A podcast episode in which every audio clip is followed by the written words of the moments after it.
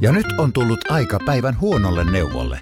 Jos haluat saada parhaan mahdollisen koron, kannattaa flirttailla pankkivirkailijan kanssa. Se toimii aina. Mm. Huonojen neuvojen maailmassa Smarta on puolellasi. Vertaa ja löydä paras korko itsellesi osoitteessa smarta.fi. Tämä on Radio Play alkuperäissarja. Laskentatavoista riippuen Suomessa on noin 130 000 peliriippuvaista. Peliriippuvuus on niin sanottua toiminnallista riippuvuutta, joka aiheuttaa vaurioita sekä pelaajalle itselleen, mutta myös hänen läheisilleen. Pelaaminen jaetaan neljään eri tasoon, joista nollatasolla ei pelata ollenkaan, kun taas nelostasolla pelaaminen on ongelma ja pakonomainen toiminta, josta niin sanottu viihdepelaaminen on kaukana. Silloin henkilön elämän fokus menee pelaamiseen, joka tuottaa häpeän ja syyllisyyden tuntemuksia. Suomi on ainoa EU-maa, jossa on pelimonopoli, jota pyörittää valtionyhtiö Veikkaus, jonka asema on viime kuukausien aikana saanut osakseen paljon kritiikkiä. Pelimonopolin pitäisi pyrkiä estämään peliongelmien syntyä ja edistämään vastuullista pelaamista, mutta onko niin tapahtunut? Lukemien valossa ei. Tänään keskustelen entisen peliongelmaisen Villen kanssa, joka kertoo, miltä tuntuu, kun pelaaminen koukuttaa ja kovaa. Miltä tuntuu pelata kuukauden palkka puolessa tunnissa. Miten pelaamisen voi saada kuriin? Tämä on Addictit ja minä olen Teemu Pastori Potapov.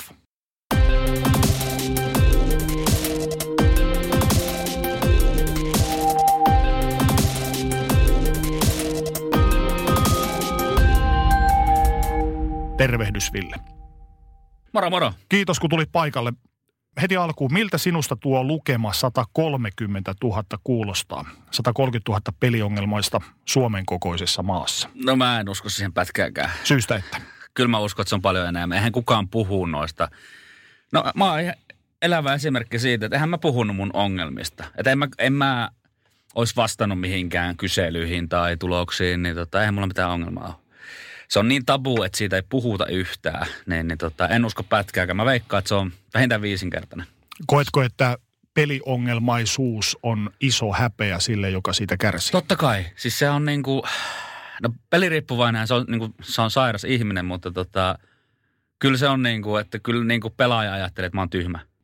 Eihän kukaan vaikka niinku pelaa vuokraa tai ruokarahojaan, niin, niin tota, kuulostaa tyhmyydeltä, niin, niin miksi sä puhuisit siitä, että hei, että mun way ei pysty maksamaan vuokraa, että, mm. että mä pelaisin sen. Millä mieli sä oot seurannut näiden menneiden kuukausien aikana mediassa ja sosiaalisessa mediassa vellonutta keskustelua tästä juuri tästä veikkauksen toiminnasta, toimintatavoista ja varsinkin sitten näistä tuulikaapeissa tönöttävistä pelikoneista ja niiden tarpeellisuudesta? Mä oon seurannut tosi hyvillä mielin sitä, koska, koska tota, jotenkin tuntuu, että no muutama peliriippuvainen tai entinen peliriippuvainen on antanut kasvonsa ja ruvennut huutelemaan tuosta, mutta, mutta se mikä lämmittää, niin muutkin, kellä ei ole ongelmaa, niin on herännyt tähän, että hei, minkälaisessa niin kuin pelaamisen kulttuurissa me eletään täällä Suomessa, että kaikki tuommoiset pelikoneet ja, ja että ne on ihan ok. Että siinä ei niin kuin, nyt ollaan herätty, että hei, että nämä voi olla oikeasti ongelma ja mitä, se, se, mitä sitä ongelmasta seuraa. Niin, niin tota, tosi hyvillä mieli on kattonut sitä, mutta toivoisin vaan, että se ei vaan jää siihen puhumiseen, että oikeasti tapahtuisi jotain asioita. Että se on vielä jäänyt vähän, no nythän veikkaus vähentää minun mielestä teennäisesti nyt pelikoneita jostain Prismassa, kun on ollut ennen kymmenen, niin nyt niitä saa olla seitsemän pelikonetta. Et en mä tiedä, hyötyykö siitä yhtään kukaan, että onko se vaan semmoinen – että Veikkaus voi sanoa, että... Valkopesua. Just näin. Niin, siitä jää nopeasti miettimään semmoista, että kun Veikkaus tietenkin näkee, että mikä pelikone tuottaa eniten ja mikä tuottaa vähiten, että sitten tavallaan poistetaan vaan sieltä vähiten tuottavista, että voidaan sanoa, että hei, me ollaan poistettu näitä pelikoneita. Juurikin näin. Miten sä koet entisenä peliriippuvaisena Veikkauksen toiminnan? Onko se ollut juuri tätä peliriippuvuutta ehkäisevää? No, silloin kun mä itse aloitin, niin, niin tota, ja sitten olen miettinyt sitä omaa historiaa, historian kannalta, niin ei missään nimessä ollut niin kuin ehkäisevää, eikä niin kuin, se on ihan normaali, se on ihan ok. Nyt siihen on vasta herätty, että se ei ole normaalia, se ei ole ok, että mainostetaan, ja varsinkin nuo pelikoneet tuolla kaupoissa, niin, niin se on semmoinen juttu, mihin tota, se ei ennalta ehkä se millään tavalla, joku kukaan ei voi perustella, että se pelikone, kun se on kaupassa, että se ennalta ehkä se peliongelmia. Pelikoneet kaupassa, sitähän puhutaan semmoisena matalan kynnyksen koukuttamisena, että se on helppo sujauttaa sinne kolikko tai kaksi, kun ohi, ohi siitä kävelee. Miten sun kohdalla, vieläkö herää tunteita, kun sä käyt kaupassa ja näet niitä? Tuolla on ihan hauska, kun sanoit tolle, että kolikko tai kaksi, kun se nykypäivänä ei ole enää, kun sä laitat sen kortin ja se antaa vaihtoehdot 50 tai 50 euroa, mutta, mutta mennään siihen myöhemmin. Et se, mutta tota, ei herätä minkäänlaisia. Mulle se on ihan sama, vaikka niitä kaupassa olisi sataa. Et se ei ole multa pois, mm. mutta, mutta kun mä tiedän, että on niin sairaasti ihmisiä, jotka kärsii siitä, niin sen takia mä niin kuin... Miten sä katsot niitä ihmisiä, sanotaan nyt vaikka – aika useastihan siellä näkee eläkeläisiä pelaamassa. Miten sä katsot niitä eläkeläisiä, kun sä kävelet ohi? No sääli on sairautta, mutta kyllä mä niin kuin ajattelen ehkä, ehkä sillä tavalla niin kuin normaalisti, miten, miten mä toivon, että mä olisin aina ajatellut pelaamisesta. Että miksi te pelaatte? Mm. Et mikä tuossa niin on se pointti? Että niin kuin nykypäivänä mä en, mä en niin kuin jaksa yhtään niitä pelikoneita. Ne on jotenkin mun mielestä mulle sairaan tylsiä ja ne, niissä ei ole mitään. Niin sitten mä vaan niin kuin – totta kai mulle, mulle tulee vähän niin kuin surua, mm. koska tietää, että siellä on niitä, ketkä pelaa sen pari euroa, mutta siellä on myös niitä, että kun niiden pitäisi oikeasti hakea se maitopurkki sieltä kaupasta ja ne ei ole päässyt sinne kauppaan asti.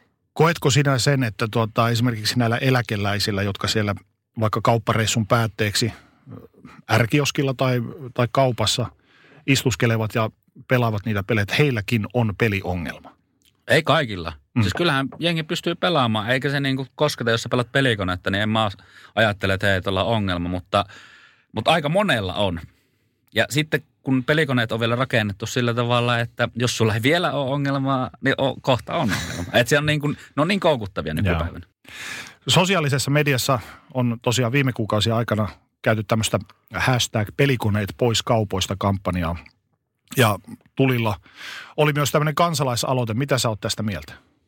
No mä oon sitä mieltä, että se oli ihan ok, koska mä olin perustamassa sitä. No Ja tota, itse se on nyt Vol 2 menossa, mm-hmm. koska huomattiin, että tota, aika moni jengi, se on, tai se on, se on semmoinen kampis, että mä, me ollaan mietitty, että miksei se tullut se 50 tonnia täyteen. Se tuli joku reilu 30 tonnia. Mutta sitten kun sä kysyt ihmisiltä, ihan niin kuin keltä vaan, kaikki on sitä mieltä, että joo todellakin.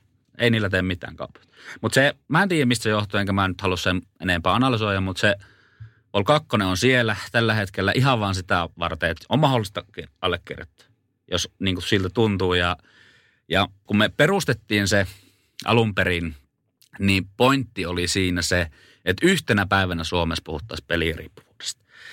Niin jos miettii tätä meidän pointtia, niin mä sanoisin, että me tultiin aika enemmän kuin maaliin – Mm. Jos, jos tota niin kuin veikkaus ja muut ihmiset ja poliitikot kommentoi asiaa ja pääministeri Rinne otti silloin kommenttia siihen, niin, niin kyllä mä on todellakin tyytyväinen. Että se herätti niin sanottua pöhinää. Kyllä, ja, ja jotenkin mä toivoisin, että sitä kynnystä madallattaisiin, että siitä ihmiset pystyisivät kertomaan ja ehkä niin kuin tiedostaa, että peliriippuvuus on oikeasti ongelma, se on sairaus. Ja se on totta, että se on niin kuin todellista, että eihän munkaan vanhemmat ymmärtänyt peliriippuvuudesta yhtään mitään, vaikka mm. mä olin peliriippuvainen. Että se tuli sitten vasta niin kuin myöhemmin, mutta, mutta että niistä uskallettaisiin puhua, niin se on ehkä niin kuin se.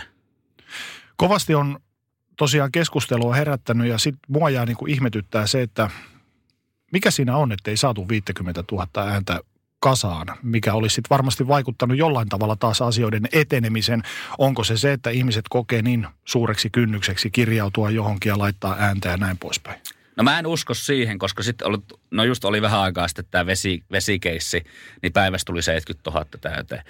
Niin, niin tota, mä en usko, että se on se, ehkä se on semmoinen, että siitä ei tiedetä, ei koske mua tyyppinen tilanne, että, että niin kuin – helpompi on niin kuin vaikka tämä Norppa, Norppa-keissi, niin sehän tuli kans hetkessä. Se oli semmoinen niin kuin, että vähän niin kuin, että jos sä et allekirjoita, niin sä oot huono ihminen. Mm. Mutta tuo ei oikein niin kuin, tuo ei periaatteessa kiinnosta niin paljon. Jos sulla, sulla ei ole niin kuin lä- läheisiä tai sulla ei mitään omaa kohtaista, niin et sä niin kuin, ihan sama. Mm. Mitä ne pahaa ne tekee, ne pelikoneet. Ehkä se johtuu siitä.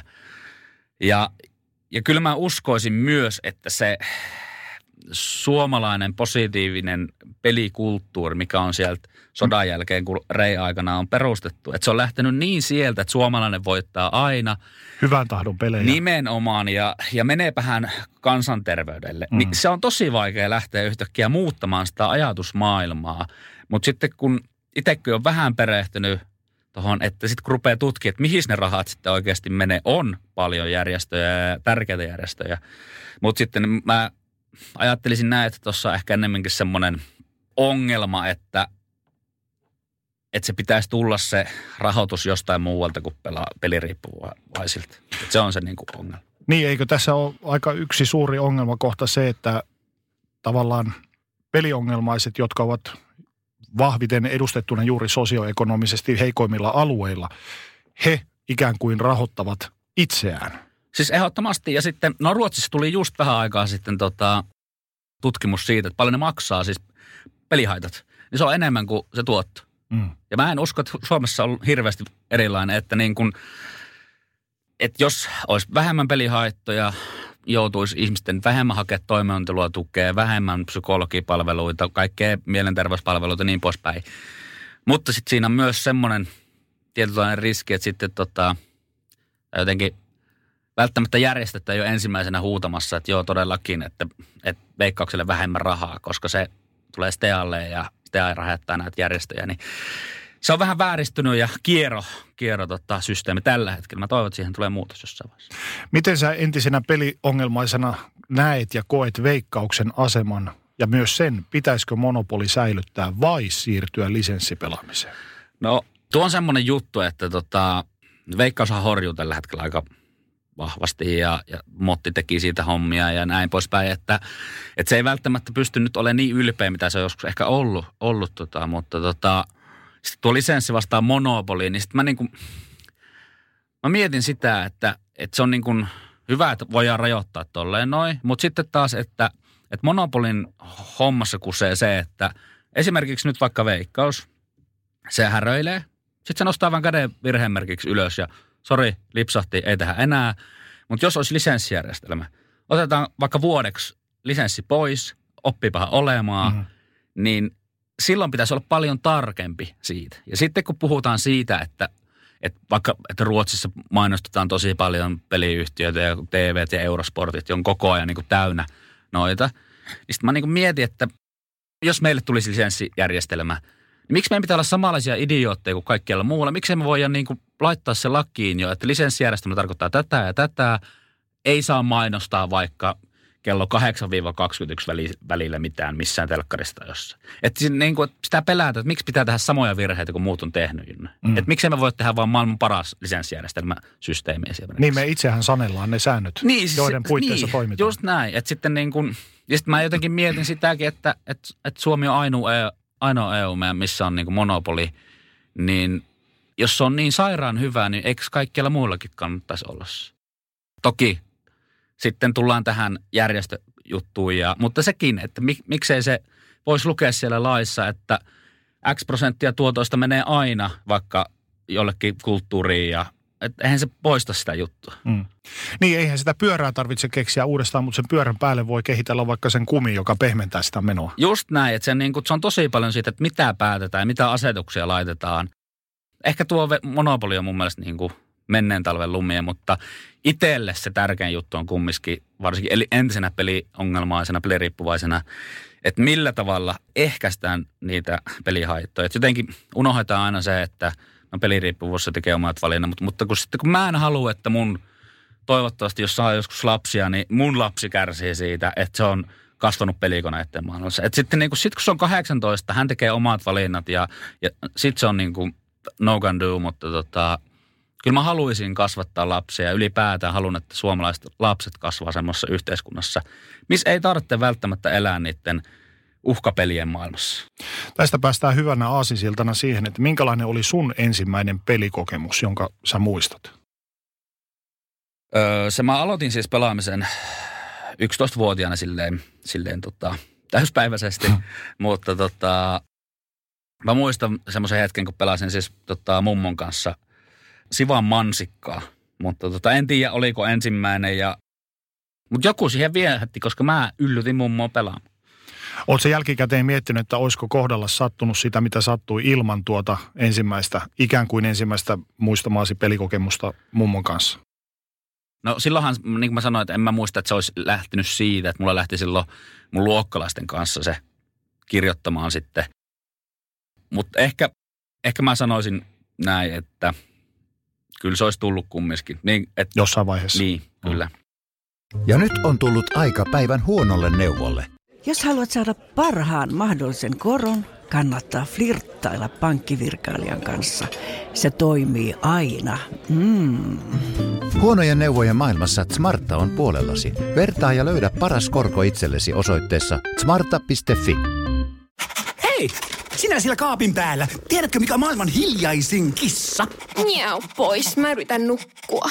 Ei kun oikeesti. Hei, moi kiinnosta noin sun juttus. No arvaa edes. No se ole varmaan minä. Ei. Maailman hiljaisin kissa on mauton. Juokse nyt vaikka kaivaa niitä sun luita. Luita? Missä? Ulkona? Joo! Peten koiratarvike. Nopea, luotettava ja kotimainen lemmikkitarvikekauppa. Petenkoiratarvike.com Oi, oi, oi, oi, oi, oi, yes, No, äkkiäkös tän voi erätauolla? Tule sellaisena kuin olet, sellaiseen kotiin kuin se on. Kiilto. Aito koti vetää puoleensa. Miten sä itse koet, olisitko ollut peliriippuvainen tai olisiko susta tullut peliriippuvaista, jos sä olisit kasvanut maassa, missä tämmöinen julkinen pelaaminen ei olisi niin vahva osa tämmöistä kulttuurikontekstia? No, kun ollaan puhuttu noista pelikoneista, ne on niinku kaikista koukuttavimmat, koukuttavimmat tota, myllyt ja laitteet, niin, niin tota, tosi vaikea sanoa, että olisinko, mutta tota, olisin säästynyt aika paljolta, jos olisi ollut vaikka kasinot ja that's it, että 18-vuotiaana pääsisi pelaamaan. Enkä olisi tutustunut, tutustunut noihin pelikoneisiin, niin, niin, niin tota, tosi vaikea sanoa, mutta en ainakaan olisi elänyt tämmöistä elämää. Mummon kanssa Sivan mansikkaa Kyllä. ensimmäisen kerran, mutta minkälainen ja mikä oli sun ensimmäinen oma pelikokemuksesi? Sanoit, että 11-vuotiaana aloit Joo, oli- luomaan uraa. Joo, oli vitosluokalla. Ja lähdettiin meidän luokkalaisten poikien kanssa linja-autoasemalle pelailemaan. En tiedä yhtään miksi ja eikä muista sitä tarinaa. Mutta sitten löydettiin ne pelikoneet jotenkin ja tyyli ehkä kahden viikon otanalla. Mentiin tyyli joka päivä sinne ja sitten se aika nopeasti sitten kuihtui kasaan se, että se ei ollutkaan enää siistiä, mutta mulle se jäi siistiksi. Ja mä olin jo silloin heti semmoinen pelaaja. Eihän mulla mitään paljon rahoja ollut, mutta siis mahdollisimman isolla panoksella halusin pelata. Ja totta kai mä voitin sieltä, koska jos mä olisin hävinnyt, niin eihän mua olisi kiinnostanut ne pelikoneet ollenkaan. Ja mä olin aika hyvä, hyvä tuplaamaan heittomerkeissä, eli siis sain onnistumisen kokemuksia siitä. Niin, niin tota, se ehkä puustasi sitä, että tästähän tehdään ammatti. Koukuttiko pelaaminen sut kertaa heitolla vai oliko se enemmän semmoinen pikkuhiljaa tapahtuva asia? No ehkä niin kuin mä sanoisin sillä tavalla, että se oli semmoinen yhteisöllisyys oli siinä alun perin, luokkalaisten kanssa käytiin, mutta, mutta se kääntyi siihen, kun mä sanoinkin, että, että kaksi viikkoa se ehkä kesti, sitten jengi ei enää kiinnostanut, mutta mä jäin sinne. Mm. Et sitten siihen jäi pari tyyppiä ja lopulta mä huomasin, että mä siirryin Anttilaan yksin pelaamaan ja jos mulla ei ollut rahaa, niin mä menin koulun jälkeen katsoa, kun muut pelasi. Ja, et tosi nopeasti jäin siihen kyllä siihen koukkuun. Mitä pelaaminen antoi sulle tuolloin? Minkälaisia fiiliksiä? Sanoit, että onnistumisen tunteita silloin, kun saattu tulemaan jostain tuplaamisesta voittoja. onnistumisen tunteita ja sitten niin kuin, totta kai silloin tällä rahaa. Sitä ei niin kuin, osannut yhtään ajatella, että okei, että nyt mä oon niin kuin hävinnyt X määrän, vaan muisti aina vaan sen, että hei mä voitin nyt tämän. Että vaikka mä voitin joku, joku päivä vaikka 80 euroa, seuraavana päivänä mä hävisin 100 euroa, mutta mä olin silti voittanut 80 euroa. Että se jäi, se, se voitto jäi siitä mieleen, ei se häviä. Mä ajattelin kieroutuneella tavalla, että sitten kun mä sain sitä rahaa, niin mun ei tarvinnut porukoita pyytää Mm. sit sitä rahaa. Niin niistä mä olin vähän niin kuin semmoinen mukamas hyvä lapsi ja mä onnistuin ja näin poispäin. Mutta tuo oli ihan pelkkää bullshittia, että, että kyllähän mä pyysin sitä rahaa sitten, kun oli hävinnyt. Ja tälleen kun kysyt, niin ei sitten kumminkaan antanut yhtään mitään muuta kuin paskaa. Oliko fiilikset tuossa vaiheessa positiivisia, jos ajatellaan niin kuin näitä onnistumisen tunteita vai, tunteita, vai tuliko tuolla jo semmoisia pettymyksen tunteita, kun tuli häviöitä? Joo, siis tuli. Aina kun voitti, niin totta kai hävisi ne kaikki takaisin sinne. Niin kyllä se oli tosi nopeasti se, että ei saakeli, että mm. mä hävisin taas. Ja, ja sitten sitä alkoi sättiä, että miksi mä oon näin tyhmä ja, ja tota, että jotenkin se on varsinkin jälkeenpäin, kun nyt kun näkee 11-vuotiaita lapsia, niin kyllä tulee niin suru, että, että pikkuville, että mitä mä oon kantanut niin kuin itsessä ja mitä, miten mä oon niin kuin, että mä oon vähän niin kuin kasvanut ihan niin kuin kierroa ton suhteen. Sanot, että siinä oli alussa ainakin semmoista yhteisöllisyyden tunnetta, kun mentiin kavereiden kanssa ö, hengaamaan ja pelaamaan. Mutta miten sitten, kun sä olit se last man standing, joka yksinään pelasi, tutustuitko siellä muihin pelaajiin, pelasitko heidän kanssaan ja oliko jotain kokemusten jakamista tai tällaista? Öö, pelaamisesta tulee aika helppo, kun puhutaan siitä, että hei, se on kiva ajaa vieteen näin. Se on mun mielestä ihan, ihan paskaa, koska sitten kun sä pääset siihen pelimaailmaan, niin sua ei kiinnosta mitään, mitä siinä ympärillä tapahtuu. Ja, ja mua ärsytti eniten ne naapurit siinä just kun pelas, halusi niin olla siinä, että jos joku keskusteli tai sanoo heitti, on sullahan kävi hyvää turni. Mulla oli heti semmoinen turpa, tosi viha, mm. että tämä, tämä on mun juttu, tämä ei kuulu millään tavalla sulle. Ja se oli niin kuin se, että minä ja tämä mun rakas, eikä ketään muuta, mitään muuta ei mahu tähän ympärille. Sulla oli vaan putki katse. Joo, joo, kyllä. Että mä pääsin johonkin seitsemänteen ulottuvuuteen siinä, että se oli niin kuin. Minkälaisilla peleillä sä aloitit tuolla nuorempana? Öö, no siis pelikone, ihan niin kuin nämä... Mitkä, oliko sulla suosikkeja? Öö, sokkarin S-pokeri ja, ja semmoista, missä pystyy tuplaamaan. Joo. Koska mä, niin kuin mä sanoin, että mä olin ihan sairaan tuplaamaan. Jännitys. Ja sitten vielä sokkarilla oli semmoinen tota, vartija, yksi vartija, joka puuttu pelaamiseen, kun oli 12. Niin, niin se toi vielä lisää jännitystä siihen, että, että voitanko mä ja, ja jäänkö mä kiinni vähän niin tästä. Että siinä oli tupla jännitys, mutta tota, sille vartijalle prof, propsit kyllä siitä, että se teki, teki hommia, vaikka se ei välttämättä hänen hommiinsa kuulukaan. Mutta tota, pokereista mä oon tykkännyt aina, kun siinä on pystynyt tuplaamaan. Kaikki, mistä pystyy tuplaamaan. Että mikä eri. Eli se on vähän niin kuin upporikas tai rutiköyhä. kyllä. Kuinka sun pelaamisesi ja pelikoukkusi kehittyi tosta, kun mennään vähän eteenpäin? No, sehän eskaloitui aika nopeasti. Mä aloitin vitosluokalla ja sitten me, me muutettiin Ruotsiin tota, mä menin kutosluokalle sitten Ruotsiin. Sitten meidän faija silloin kesällä sanoi, että hei, mitä, olisi, mitä olisitte mieltä, jos muutettaisiin Ruotsiin. Eka ajatus mulla oli, että jes, siellä pelikoneita. Et se, on niin kuin, se on mun mielestä aika surullisinta tässä tarinassa, että, että Ville 11-12 V kelaa tuommoista, että jes, mm. siellä pelikoneita. Ei tarvitse pelata. Helpotuksen tunne. Niin, että se on mun mielestä aika huolestuttavaa, että mikä toisaalta, että mä oon myös jo silloin tiedostanut sen, että tämä mun pelaaminen ei ole normaalia jos mä pystyn ajattelemaan tolla tavalla. Että tota, no sitten mä ajattelin, no Ruotsin tota, vuodet vähän rauhoittaa, mutta siellä oli sitten arpoja ja että se ei niin kuin poistanutkaan sitä ongelmaa, mitä mä luulin. Ja, ja sitten se oli semmoista pelikoneiden pelaamista, sitten tuli varastaminen ja sitten kun täytti 18 tuli nuo nettipelit sitten. Joo. Mistä sä sait tuolloin nuorempana rahat pelaamisesi? Miten rahoitit pelaamisen? Kaikki meni mitä tuli. Siis kaikki viikkorahat, kuukausi, mitä mä sain vaan, rippirahat.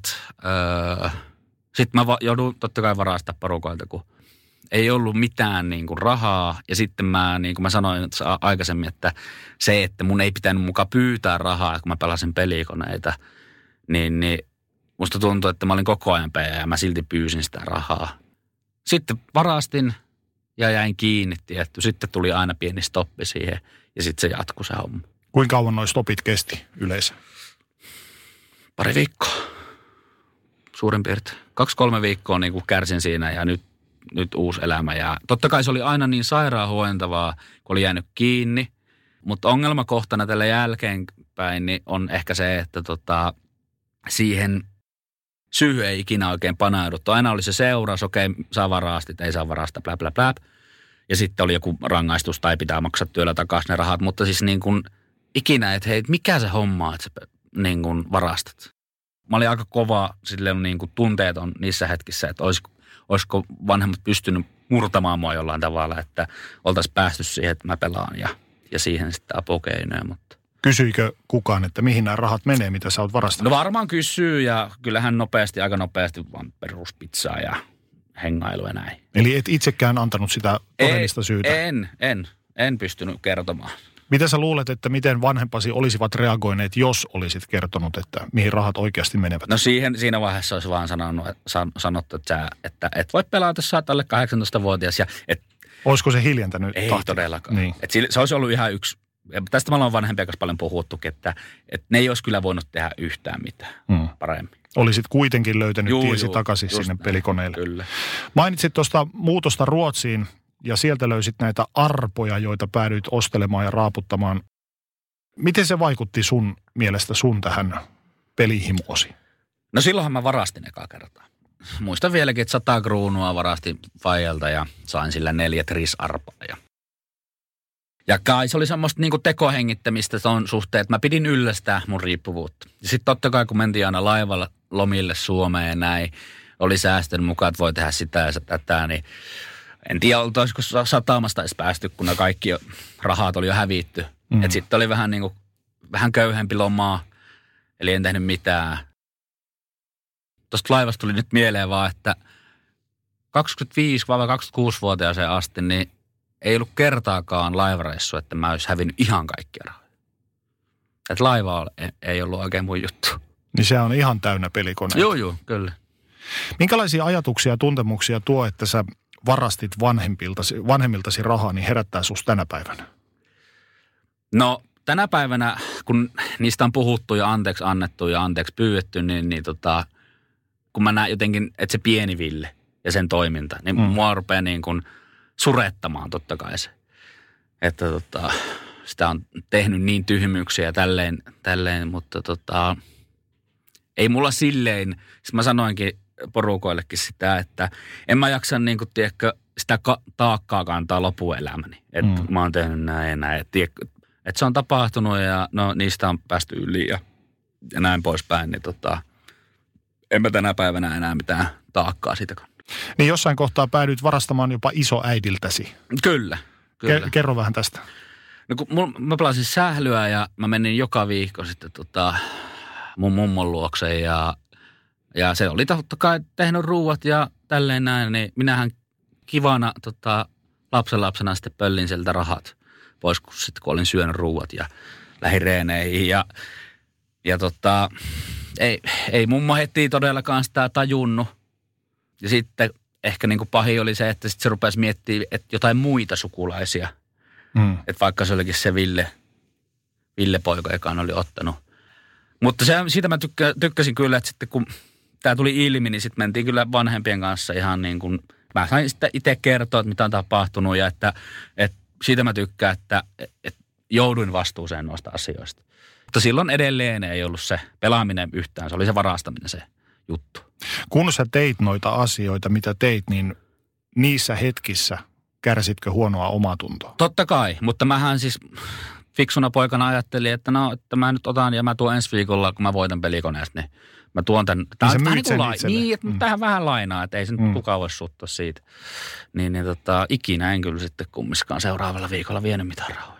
Miten pelaaminen vaikutti sun ihmissuhteisiisi muuten? Kuinka siihen suhtauduttiin sun lähipiirissä vai tiesikö kukaan? Edes Ai kaverisi? niin kuin silloin lapsu, lapsuudessa. Lapsena, niin teini-ikäisenä. Ei, ei vaikuttanut vielä silloin, jos mä mietin yläasteaika. Kyllä mä saatoin lainata, mutta kun nekin, kun ei siellä pyöri rahaa siellä, niin sit se on kahden euron lainauksia ja, Mm. ja tämmöisiä, että ei pystynyt vielä vaikuttaa, kun ei puhuttu, puhuttu niin isoista rahoista. Tiesikö kukaan kaverisi, että pelaat aktiivisesti? No tiesin ne, mutta se oli siistiä. Et Ville Heidän on hyvä, niin, että se on niin. Ville on hyvä tupla ja ne tiesi, että mä pelaan, mutta ei sitä osattu niinku ajatella, että heitä ollaan ongelmaton kanssa. Olit sä tavallaan kaveripiirissäsi äijä, että kun teit mitä teit? No siis joo, tai siis silleen, että niin kun, kun pelasin ja sitten yleensä sattuu olemaan vielä silleen, että kun kaverit oli vieressä, niin voitin. Mm. Niin, niin sitten niin mua pidettiin taitavana ja näin poispäin. Mutta eihän ne ikinä ollut silloin, kun mä hävisin ne kaikki. Mm. Tai että ne kuuli vaan, että Ville voitti. Eihän mä koskaan kertonut, että he hävisi just äsken kaikki. Että se on pelkästään voittoa voiton perään. Ja se varmaan niin kuin, ehkä on näyttänytkin siltä, että tuo äijä osaa muuten pelata pelikone. Kun voittoja tuli ja kaverit oli näkemässä, mitä, mitä sä teit voittorahoilla? No totta kai se vanha, että aina kihuja, annan pari euroa kavereille tälleen ja sitten tyyli mentiin pizzalle ja, Joo. ja elin sen kaksi tuntia tota, ihan jumalana siinä. Mutta sitten ne poltti niin paljon, mä muistan, ne poltti niin, että mä, mä niin yölläkin, tai siis kun ko- kotiin menin ja illalla laskin monta kertaa niitä rahoja ja mietin, että mitä mä näillä. Sitten seuraavana päivänä ihan kaikki pelikoneessa. Aivan niin kuin, että siinä ei ole niin kuin mitään järkeä. Boostasko toi sun mielestä toi kavereiden ihannointi myös tätä sun peliriippuvuuttasi? mä en ehkä ihan allekirjoita sitä. Tosi monella on niin, että mm. se on niin kuin, että se boostaa, mutta tietyllä tavalla mä oon ollut aina persona semmoinen aika pidetty tyyppi ja, ja että mulla ei ole ollut mitään. Tosi monella on siis jotain koulukiusaamistaustaa, kiusaamistaustaa ja sitten on hakenut sitä niin kuin hyväksyntää. Mutta mä en ole ainakaan tunnista, varmasti voi olla alitajuntaista tai jotain, mutta mä en ehkä niin kuin tunnista sitä, että, että mä oon niin kuin pelannut, koska niin kuin mä sanoin, että mä tykkäsin, että olin vaan minä siinä peli, pelikoneella. Et se ei ollut mun mielestä niin kuin hirveän hauskaa, että jätkät oli siinä boostaamassa ja huutelemassa. Koska sitten siellä joku urpa tuli aina sanoa, että lopeta. Mm. Niin sitten oon niin kuin, että en lopeta. että se oli niin kuin, Voiko sun mielestä ei-peliongelmainen ymmärtää peliaddiktin saamia tuntemuksia? tosi vaikea se on. Siis tosi vaikea, kun se on niin toiminnan riippuvuus. Se, se niin kuin, sitä ei pysty, niin kuin mä sanoin tuossa alussa, että, että sivusta katsottuna se näyttää aika tyhmältä. Ja mm. mä oon sitä mieltä tänä päivänä, että sehän on tyhmyyttä pelata vuokra ja, ja näin poispäin. Että tota, varmasti jollain tavalla pystyy, mutta ei kummiskaan. Mm. Vaikka kuinka selittää ja kertoisi tarinoita ja tunnetiloja, ja, mutta sä et pääse niihin, pääse niihin. Ja sen takia mun mielestä niin kuin ylivoimaisesti paras, jos, jos joku kärsii peliriippuvuudesta, niin on vertaistukiryhmä. Siellä saa sitä Joo, joo. samanlaista kiinnekohtaa Just siihen, että näin. mitä itse käy läpi. Joo, ja siellä tajuu, että mä en olekaan tyhmä. Mm. Monet peliongelmaiset puhuu aina voitoistaan, eivät juuri koskaan siitä, kuinka paljon ovat todellisuudessa hävinneet. He ikään kuin kaunistelevat totuutta. Oliko sun kohdalla samalla tavalla? Joo, niin kuin mä sanoin äsken, että en mä koskaan kertonut niitä häviöitä. No siis vaikka tilanne, että, että mä oon vaikka pelikoneella ja, ja sitten joku kaveri sattuu tulee siihen. Sitten kysyy, että onko sä paljon hävinnyt. Ei kun mä laitoin just, vaikka sä oot tunnin istunut ja hävinnyt vaikka 60 euroa siihen aikaan. Niin, niin tota, että se niin kuin, ei todellakaan kertonut häviöistä. Ja sitten kun ol- oli voitto, niin sitten todellakin mentiin kaikkiin liikamatseihin ja kaikki niin kuin tehtiin niin kuin viimeisen päälle syömään ja elettiin semmoista niin kuin hieno iso herra Mm. elämä.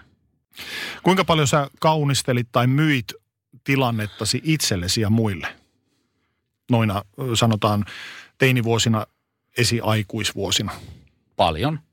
Siis todella paljon. Eihän mun tota, vanhemmilla ollut todellakaan tietoa, että mä pelaan kaikki rahat. Mm.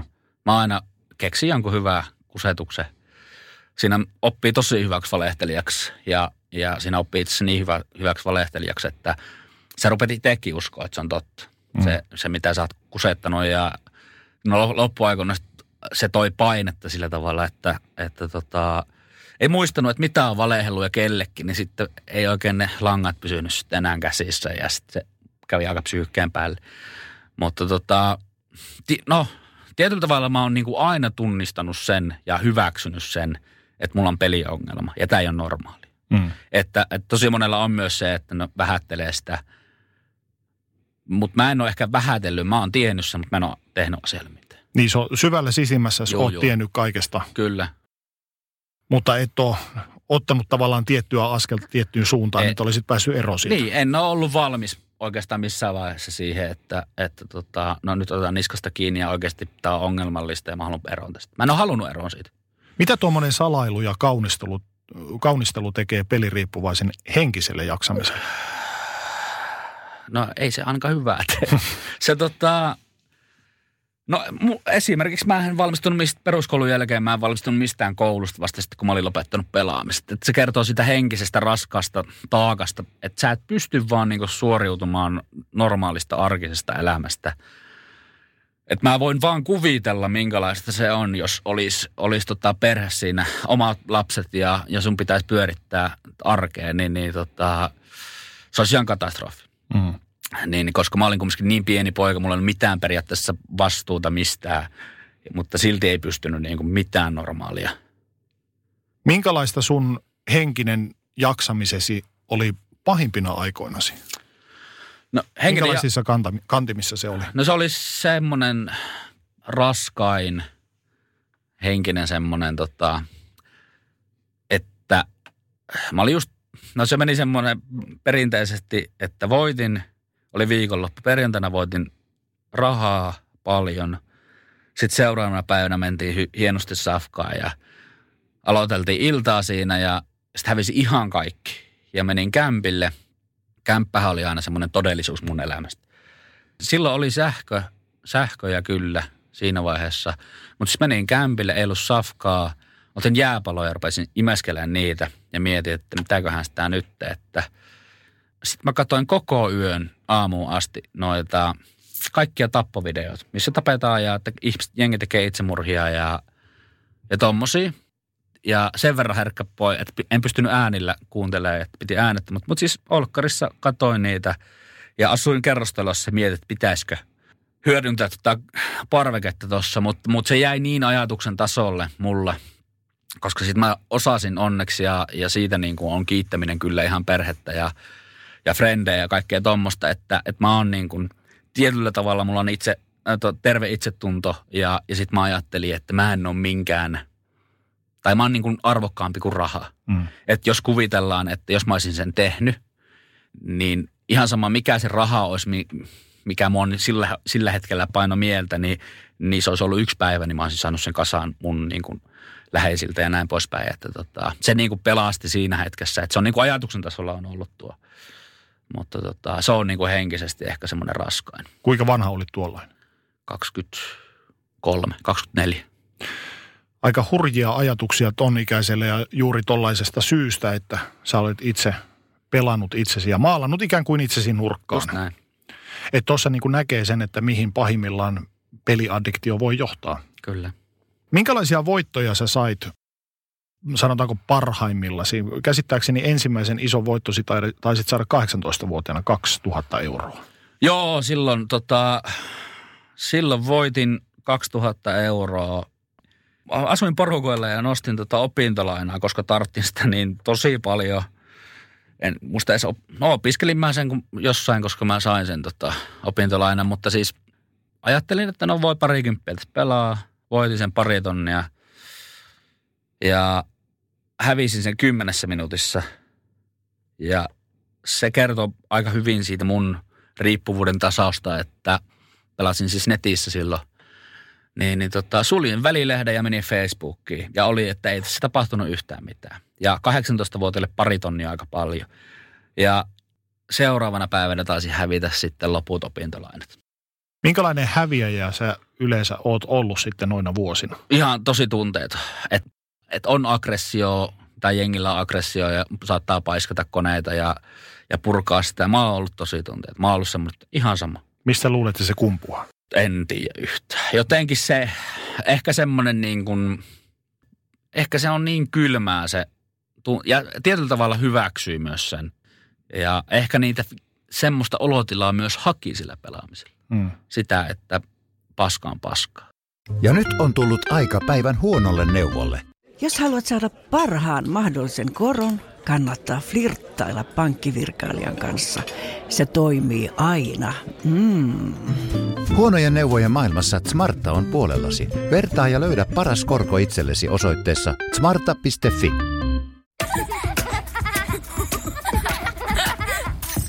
Äiti, monelta mummu tulee? Oi niin.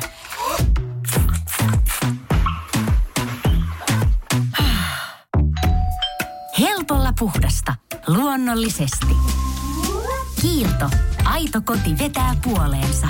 Kaipaako keittiösi remonttia tai pitäisikö auto vaihtaa? Me Resurssbankissa autamme sinua, kun tarvitset rahoitusta. Nyt jo yli 6 miljoonaa pohjoismaista resursasiakasta luottaa meihin. Resurssbank.fi Minkälainen sun tavallinen päiväsi oli noin parikymppisestä eteenpäin? Aloititko ja pää- päätitkö päiväsi pelaamalla? No, mä oon niinku miettinyt tota, että mä en ollut oikeasti peliriippuvainen kuin kerran kuukaudessa. Ja se oli aina silloin, kun mulle tuli rahaa tilille. Sitten mä hävisin ne ja sitten loput, loput 29 päivää mulla ei ollut ongelmaa asian kanssa. että niin kuin en pystynyt kyllä semmoiseen, tai en pysty kyllä semmoiseen, että mä olisin aamulla aloittanut illan lopettanut. Kyllä ne on siinä enää lounastaukoja hävitty ne rahat ja Eli tilin saldo määritti sun pelaamisen tason. Just näin, kyllä. Ja oikeastaan silläkään ei ollut, tai niin kuin, se on ihan sama, oliko siellä tonni vai satainen, yhtä nopeasti ne meni, se panos vaan vaihteli. Et mun mielestä niin kuin kattelin noita vanhoja tilitietoja tuossa, niin, niin tota, semmoinen ehkä, mikä kuvasti, mä olin silloin päiväkodissa töissä ja mä nukkarissa 11-12, niin niin se, ne no, varti yli olisinko tehnyt 11 150 tämmöisen talletuksen. Puoli tuntia pelasin niillä, ei mitään. Mutta sitten tuli tämä kuuluisa tiltti ja 900 euroa meni 20 minuuttiin. Ja, ja sitten ei ollutkaan tilillä enää rahaa. Että tota, ne oli jotenkin tosi hurjaa, kun olisiko ollut yli 11.52 300, 11.55, eli kolme minuuttia sen jälkeen 150. Et se oli niin kuin, se on ihan sama paljon mun tilillä olisi ollut rahaa. Että se olisikin ihan hauska nähdä, että jos olisi ollut vaikka kymmeniä tuhansia, että miten paljon pystyisi pelaamaan. Minkälainen tuo veto pelaamista kohti on peliaddiktilla? Kuvaile vähän sitä, että mikä, miltä se tuntuu? No siis silloin, kun oli niin sanotusti pelit päällä, niin sehän alkoi jo paria päivää ennen sitä hetkeä, kun pääsi pelaamaan. Sä tiesit, että on tulossa tili. Sä suunnittelit sen sen päivän. Sä suunnittelit sun, todennäköisesti oli jotain vippejä siinä, laskuja, kaikkea muuta, mitä sä suunnittelit, sä maksat. Ja aina sä mietit silleen, että no, että vaikka 200 euroa mä voin pelaa ja sitten tulee nämä laskut ja nämä. Että aina pisti sen niin kuin, siinä missä maksetaan vesilasku, niin siihen, siihen tulee myös se X määrä pelirahaakin. Ja ikinä se ei pitänyt, kaikki meni aina. Kyllä vuokran maksoi aina silloin tällöin ja selittelemällä sekin tapahtui. Ja sitten aina otin jotain lainaa, että pystyin osaa vuokraa maksaa ja osaa maksaa kymmenen päivää. Ihan tämmöistä peruspulssit, sairaan raskasta elämää, tuommoista niin selittelyä selittelyn. Mutta se tunne, se tunne oli semmoinen, että pulssi nousi, varsinkin ennen pelejä. Että se oli niin semmoinen, että pulssi nousi ja, ja sitä rupesi niin fiilistelemään, sitä rupesi vähän niin kuin, en mä tiedä, mä voisin kuvitella, että niin huippuurheilijat käy niin jotain suori, ennen suoritusta läpi näitä asioita. Niin mä ihan samalla tavalla – kelasin, että miten, miten kun mä menen sinne koneelle, niin, niin mitä, mitä sitten tapahtuu. Tai mä menen jonnekin kauppaan, että missä on se mikäkin pelikone, mitä mä teen. Jopa niinkin, että mitä pa- nappeja mä painan ekana. Ihan tuommoista niinku sairasta hmm. se, se, niinku se ajatusmaailma.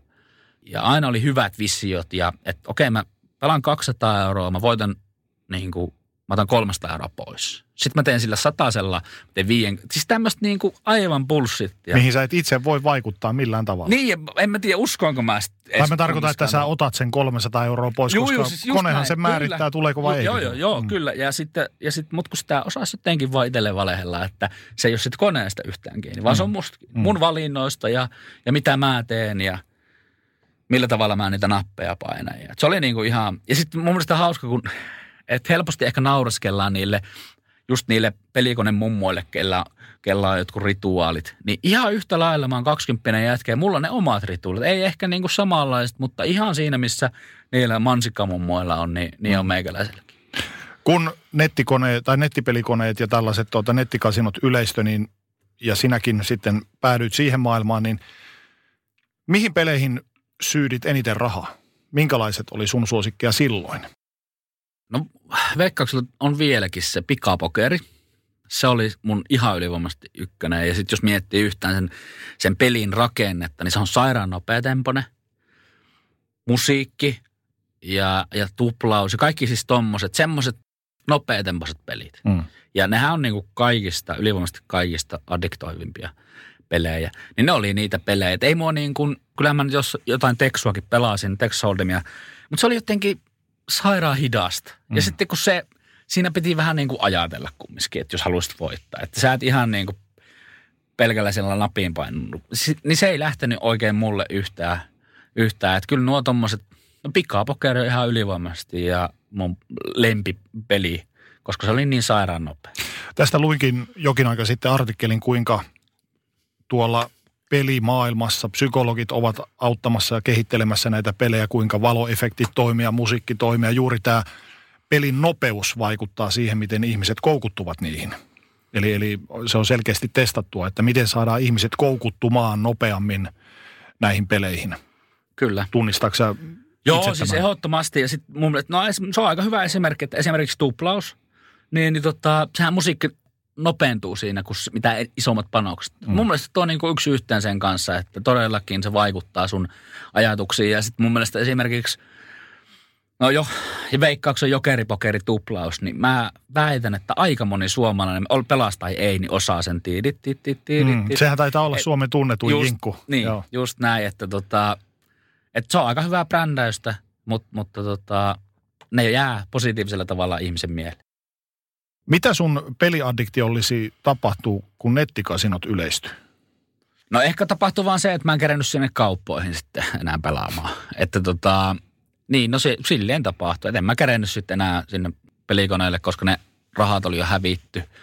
Että muhun ei vaikuttanut. Ja sitten jos, jos miettii sitä, että puhut, puhutaan tosi paljon siitä, että nettikasino sitä ja tätä. Mutta kyllähän mä oon saanut sen alkusysäyksen tuolta pelikoneesta. Mm. Et niin, tai niin kuin noista kaupan pelikoneista, että, että jos niitä ei olisi, niin en mä usko, että jengiä kiinnostaisi niin paljon. Ja se oli vielä silloin siihen aikaan, kun mä olin 18, niin nuo ul- ulkomaalaiset peliyhtiöt oli vähän semmoinen kysymysmerkki, että no saako sieltä rahoja. Että silloinhan niin kuin enemmän uskalti laittaa veikkauksia. Ja veikkauskaan ei ollut vielä niin, vai olikohan se reisillä. Että se ei ollut vielä niin in se nettikasino, mitä se tänä päivänä on. Ei, mulla ei vaikuttanut oikein millään tavalla sitten. Totta kai siellä pystyi pelaamaan isommilla panoksilla, että pystyi häviämään nopeammin rahaa. Sait opintolainaa pelasit opintolainat. Jossain kohtaa olet ollut töissä ja pelasit omat palkkasi. Oliko nämä niitä tavallaan niitä sun pelin pelaamisen rahoittavia tahoja vai saitko rahaa jostain muualta? Oliko paljon vippejä kavereilta tai näin poispäin? No kavereilta oli varmasti ja sitten siinä niin oppi niin paljon kusettamaan, että okei, siis totta kai oli vippejä kavereita, kun eka sä olit ottanut pikavipit ja no eka palkka ja pikavipit. Ja sitten, sitten kaverit, vanhemmat. Että sekin oli, mä niin kuin, no kun mä sanoinkin, että mä katsoin noita vanhoja tiliotteita, se oli jotenkin että niin sairasta, että mä olin saanut tiliin, sitten yli viisi päivää siitä, niin mä laitan äitille, että pystytkö sä laittaa bensarahaa. Että no, okei, että jos mutsi olisi ollut jotenkin herätyskello, että hei, että sä viisi päivää sitten sanot tiliin, että mikä homma. Mutta tota, kiva, että on auttanut, mutta t- tavallaan myös mahdollistanut sitä. Että mä pystyn pelaamaan kaikki, sitten mä saan kumminkin ruokaa ja että tälleen näin. Mutta totta kai se nousi sitten se semmoinen, että ei kehannut, että sitten imeskeli, imeskeli niitä jääpaloja, kun ei kehannut, vaan kun totta kai meidän vanhemmat oli sanonut, että aina tänne voi tulla syömään, että ei se olisi, mutta sitten ei vaan kehannut enää, niin sitten se oli sitä jääpaloja imeskelyä. Kuinka paljon olet käyttänyt mainitsemiasi pikavippejä tässä sun pelaamisuran aikana? No mun onni oli se, että se kulttuuri silloin oli ö, pikavipit luokkaa satane versus nyt se on 2,5 tonnia tyyli minimi. Ja mähän otin ne heti, kun mä täytin 18, niin mun onni oli, että mulla meni aika nopeasti luottotiedot. Tai se auttoi tosi paljon tälle jälkeenpäin. Että sitä, la- sitä mä en pystynytkään, että siitä tuli aika nopeasti stoppi. Että sitten en mä pff, mitäköhän mä sanoisin, puhutaan aika pienistä summista, jostain kuudesta, seitsemästä tonnista, mitä niitä sitten oli. Mutta oli, olihan silleen paljon. Kun No on se paljon rahaa kuitenkin. On, ja sitten kun sä oot 18 ja sä et ole töissä ja, ja sulla nyt ei tarvitsisi olla kahdeksan tonnin pikavippejä. Että tota. Mitkä sun fiilikset pikavippejä kohtaan tänä päivänä ovat? Mä en oikein ymmärrä, että miksi niitä on. Mm. Et, mi- mikä, et, mä jotenkin luotan vaan, ehkä mä oon semmoinen vanhan liiton kaveri, että jos sä tarvitset lainaa, niin me pankkiin kysymään sitä. Ja jotenkin tuo aina se mun mielestä, niin kuin, että saat rahaa ilman, että sun pitää tehdä mitään tai tavata ketään. Että sä, kuka vaan pystyy tuolla omalla kämpällä kusettamaan sun tulot ja näin poispäin. Et pikavippi, tuohon kulttuurin pitäisi tulla niin paljon muutoksia, että se olisi yhtään niin kuin moraalisesti ok. Mm. Miten sun ystävät reagoivat, kun sä he, pyysit heiltä rahaa lainaksi? Mä opin aika hyvin valehtelemaan. Ja aika monelle se meni. Va, siis meillä on tota, entisten tota, peliriippuvaisten kanssa ollaankin naurskeltu tosi paljon meidän, meidän näille entisen elämän tota, valheille, kun se on ollut ihan niin kuin siis, le, siis tämmöinen legenda on, että tota, että vitsi kun mulla on väärä, väärä pankki. Ja paras oli aina maksaa mukamassa torstaina, koska perjantaina se ei näy, sitten on viikonloppu. Sitten se kaveri ehkä maanantaina kysyy, että ei näy vielä. Okei, mä tsiikaan. Okei, ei ollutkaan mennyt. Niin eli melkein viikon pystyt venyttää sitä, sitä, että joo, mukamas maksanut. Nyt on vitsi kaikki mobiilipeet ja ne näkyy suoraan. Olisi mm. sairaan ahistavaa peluri nykypäivänä, että ei pystyisi kusettamaan niin hyvin. Mutta kyllä aika hyvin ne kaverit lainas ja mulla oli muutama semmoinen frendi, kelle mä sitten myös maksoin aina takaisin. Mä en kysynyt niiltä, jos mä en ollut oikeasti maksamassa. Ne oli niin tosi lähe, läheisiä. Ja mun semmoinen niin kuin tietyllä tavalla kirous on myös ollut se, että mä oon ollut niin kuin taitava suustani ja semmoinen ihan pidetty tyyppi. Niin mulla on helppo, niin kuin mä oon tutustunut niin kuin ihmisiin ihan röyhkeästi vaan, että mä oon tiennyt, että mä pystyn hyväksikäyttämään niitä. Mm. Tommoset tuo niin kuin mulle vieläkin tänä päivänä niin kuin tosi pahaa mieltä, vaikka on maksanut velat ja, ja näin, mutta kyllä se niin kuin, nuo on semmoisia arkoja juttuja, mistä ei mielellään haluaisi niin kuin nostattaa niitä, että kun on ollut ihan, ihan täys mulkko. Miten toi on vaikuttanut sun ystävyys- ja perhe kautta parisuhteisiin, tai vaikuttavatko ne edelleen negatiivisesti luottamussuhteisiin? No siis tosi vaikea sanoa. Mm, ainakin se lähin, lähipiiri, niin all good, ei siinä mitään. Jos jollain jäänyt hampaankoloon, niin, niin toivoisin, että se sanoisi mulle, mm. koska ei mulla ole mitään niin kuin, tarkoitusta silleen niin kuin, olla, olla mikään, koska mä oon oikeasti aika hyvä tyyppi. Tai niin kuin, tykkään ihmisistä, ei mulla ole mitään tarkoitusta niin kuin, olla semmoinen hyväksikäyttäjätyyppi ja mä tykkään ihmisistä. Ja, ja, mutta en mä usko, että se on niin kuin enää tänä päivänä. En, mä oon kääntänyt aika hyvin voitoksi ja mä oon pystynyt kääntämään tämän niin kuin peliriippuvuuden voitoksi. Osittain siksi mä oon myös tässä näin.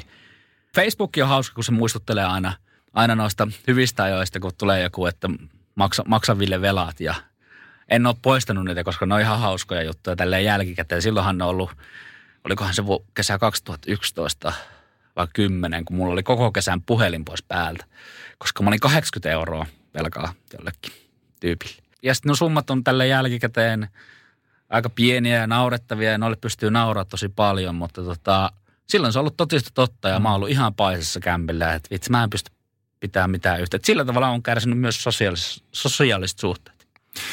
Sä oot, mainitsit jo, että olet pelaamisen vuoksi menettänyt myös luottotietosi. Mitä sä koet, pysäyttikö se sua? Oliko sillä hidastavaa vaikutusta sun pelaamiseen? Ei pelaamiseen, ei. Ei ollut, mutta siihen velan saantiin niin oli todellakin, niin kuin mä sanoin, että se oli ihan, ihan mun onni, että ne meni ja no itse ne tulee parin kuukauden päästä nyt takaisin, niin sitten mä oon tota, kuivilla vesillä ja mä oon tavallinen ihminen valtion mielestä, mutta, tota, mutta ei, se, se ei ole ollut myöskään niin kuin, nyt mä menen vähän tuohon luottotietohommaan, mutta se ei ole ollut myöskään mulle ikinä mikään maailmanloppu. Se on ollut todellakin mun pelastus. Se on varsinkin nyt kun eletään tämmöistä osamaksuaikaa ja saa kaikkea osamaksulle. Ja se on pelastanut mut tosi paljon. Mä veikkaan, että jos mulla ei ollut peliriippuvuutta, niin mä olisin sitten aika huolettomasti, huolettomasti ottanut osamaksuilla systeemejä. Että, että se on niin kuin pelastanut mut kyllä tosi vahvasti. Yrittikö kukaan sun lähipiiristä tuolloin, kun olit jo aikuinen, niin puuttua sun pelaamiseen vai oliko se jotenkin sun oma salaisuus? Siis mä jäin pelaamisesta kiinni porukoille. Silloin ei ollut enää, kun mä olin täysikäinen, ei ollut enää mitään varastamista, mutta sitten sit sattuu olemaan semmoisia vaikka, että mun kämppä oli ihan sekaisin. Se oli ihan se semmoinen narkkiluola, mm. että välillä oli sähköt lähtenyt ja ihan samaa ja lehet ja kaikki oli, mulla oli puhelin pois pää, tai niin kuin kiinni suljettuna, kun en maksanut laskuja ja, ja sitten kun jäin semmosista kiinni, niin sitten oli niin kuin, mä muistan kun yksi kesä, olisiko se ollut 2016, 15, iskä sai, sai tietää, että mä oon, mä oon niin kuin ja näin poispäin, niin, niin tota, sitten mulla oli semmoinen vielä, että mulla oli niin pakottava tarve, että mun on pakko puhua tästä, että mä olin päättänyt, että tiistaina mennään Fajan kalaan ja mä kerron siellä.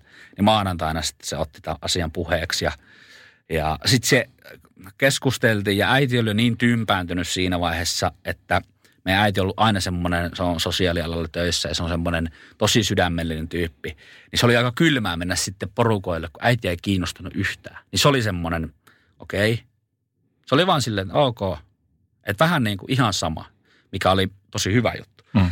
Niin, niin sitten ruvettiin totta kai järjestelemään ja si, no sielläkin painoa, että miten sä maksat ton vuokra. Että se, se, oli aina se raha, rahaa niin kuin, että miten sä maksat vuokraa ja mistä saat rahaa ja näin poispäin. No toki kyllä sitten, että he, nyt haet sinne apua tuohon pelaamiseen ja sitten mä hain mukamas sillä tavalla, että mä sanoin vanhemmille, että mä olin hakenut ja mä menen yli ensi viikolla sinne ja en mä ikinä mennyt. Mm. En mä ollut valmis luopumaan pelaamisesta. Niin kuin jos miettii järjellä, että sä oot ihan niin kuin pulas, sulla rahaa aset päin persettä, kämppä lähtee alta. Mä en ollut silti valmis luopua siitä pelaamisesta. Se oli sun oma rakas? Se oli mun oma rakas. En mä niin kuin, ja sitten kun, jos jengi pyytää vaikka apua multa niin pelaamiseen ja että mä, että mä haluan lopettaa ja näin poispäin, kysy, että, että onko sä valmis lopettaa? Et mieti oikeasti, mitä se pelaaminen sulle tarkoittaa, että ihan turhaan me ruvetaan nyt jumppaa tässä, jos sä et ole oikeasti valmis lopettaa. Että se on aika iso menetys ja sitä on niin kuin vaikea ymmärtää semmoisten tyyppien, ketkä ei pelaa. Että kuinka iso juttu se on. Että aika moni on sanonut, että en mä kyllä varmaan ole. Oliko sulla tuolloin pahimpina vuosinasi niin mitään parisuhteita vai keskityitkö vaan sitten, tai miten sä toisaalta käytät ketään naista syömässä ulkona, jos ei rahaa ole eurojeniä? Niin, mä olin semmoinen tota, sitten kun tyyppi. Ja mm. siis oli, oli, seurustelin, olin parisuhteessa. Ja sanoin kyllä siinä tosi alkuvaiheessa, että hei, että mulla on peliriippuvuuspeli. En sen tiennyt sitä, mitä se tarkoittaa. Mm. Kun en mäkään tyyliin tiennyt muuta kuin, että kaikki rahat menee. Kyllä se sitten paljastui siinä neljän vuoden aikana, mitä me seurusteltiin, että tietyllä tavalla se paljastui se, että mitä se peliriippuvuus on. Mulla ei ollut oikeasti koskaan rahaa ja se oli aina se maksu, maksu nainen siinä vaiheessa ja, ja tota, mä sanoin aina, että sitten kun sitä ja tätä ja mennään tonne ja tänne ja me ei tehty oikeasti yh... Mä en siis, me mentiin hänen mummolaansa, ajettiin joku, mitäköhän sata kilsaa. Mä en voinut sitä bensaa maksaa sinne, että se, en mä niin kuin, jäl... siis me ollaan vieläkin hyviä frendejä, mikä on tosi kiva juttu – ja jälkeenpäin ollaan myös puhuttu tuosta asiasta. Ja sitten mä oon niin vähän niin kuin harmitellut myös sitä, että et en ole välttämättä ollut mikään ihan paras poikaystävä kokemus. Mutta tota, ei se meidän parisuhde kumminkaan kaatunut siihen. Se, mutta sitten niin kun jälkeenpäin ollaan puhuttu siitä, niin sitten asia on ollut tiedossa, mutta siitä se mun tota, entinen tyttöystävä sanoikin, että tosi vaikea puuttua siihen, että ei hänellä ollut mitään tietoa tai taitoa, että miten hän voisi niin kuin puuttua toisen ihmisen elämään niin paljon, että hei nyt pistetään sitä oppitella. Et se oli vähän niin kuin semmoinen ns. hiljainen hyväksyntä, että kun ei vaan pysty tekemään mitään. Toinen tekee omat ratkaisunsa ja...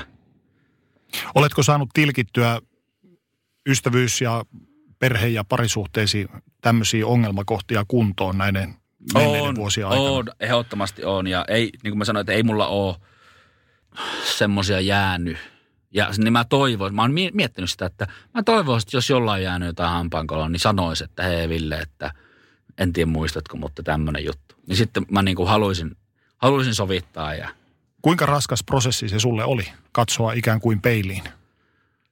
No ei se sitten ollut, kun lähti niin kuin elämä rullaamaan ja hyväksy sen, että, että peliriippuvuus on sairaus. Mullahan meni niin kuin tosi pitkään, että mä niin kuin hyväksyin sen. Mä ajattelin, että mä oon tyhmä. Mm. Niin, niin sitten kun tämä prosessi, tämä parantuminen lähti eteenpäin, niin sitten ei todellakaan, kun pääsi siihen elämään kiinni, siihen oikeaan arkeen ja elämään, niin, niin tosi mielellään teki. Ja sen takia mä oon myös lähtenyt tekemään niin omalla naamalla, omalla pärställä ja, ja työhaastattelussa mä sanoin esimerkiksi, että hei, että mulla on mä oon entinen peliriippuvainen ja, ja sitten sit jos mun työpaikka jää siitä kiinni, niin sitten se jää kiinni. Että sitten niin kuin mä enemmän niin kuin nimenomaan näen tämän vahvuutena ja, ja mä pystyn niin kuin, tämä mun kokemus, mitä mulla on, niin tämä, tästä pystyy ammentamaan aika paljon. Millä tavalla ihmisten reaktiot vaihtelevat, kun kerrot heille, että olet entinen peliriippuvainen? Aika paljon on semmoista ok-tyyppistä, koska ei tiedetä, mitä se tarkoittaa. Ja tosi moni sanoo, että sairaan rohkeat kerroit. Mutta en mä ole kyllä saanut mitään negatiivista. En mä niin kuin, en mä saanut kyllä mitään negatiivista siitä, että pelkkää possia että kun mä oon sanonut noista asioista. Ja sitten siis nyt tota, itse kävin allekirjoittamassa vuokrasopimukseen ja se sattuu olemaan tuttu, joka on siis Facebookista. Mä sanoin sille, että hei, by the way, että mulla ei sitä luottotietoja kunnossa ja en tiedä, ootko kattonut Facebookissa. Sitten se heittikin läpäällä tälle, että mä mietinkin, että maksatkohan sä vuokraa koskaan. Että se niin kuin, mä tykkään tommosesta nytten, koska se on niin niin epärealistista.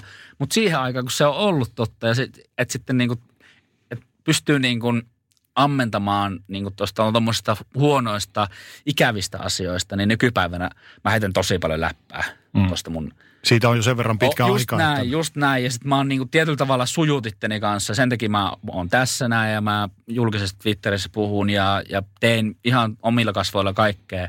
Koska siinä on myös tietyllä tavalla se, että et varsinkin aluksi ajattelin, että niin toipumisen kannalta, mitä enemmän mä puhun tästä, niin sitä suurempi kynnys mulla on lähtenyt pelastaa mansikkaa. Sitä ei varmaan kyllä edes ole, mutta siis pelikoneita tai ylipäätään pelaamaan. Plus, että mä haluan tehdä tästä niin kuin tosi mada, ma, matalan kynnyksen hommaa, että, että sun naapuri voi olla sun työkaveri todennäköisesti on joku työkaveri peliriippuvainen.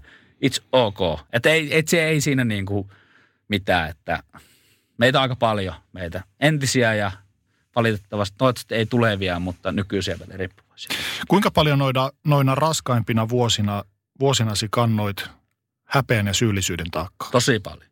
Aivan siis – niin kuin mä sanoin, että se, että, että mä oon pitänyt niin kuin, mä oon pitänyt aina itsestäni ja on ollut hyvä itsetunto, mutta kyllä mä oon antanut niin paljon rapaa itselleni ja sitä, että, että mä oon huono ihminen, mä oon epäonnistunut, mä en täytä minkälaisia.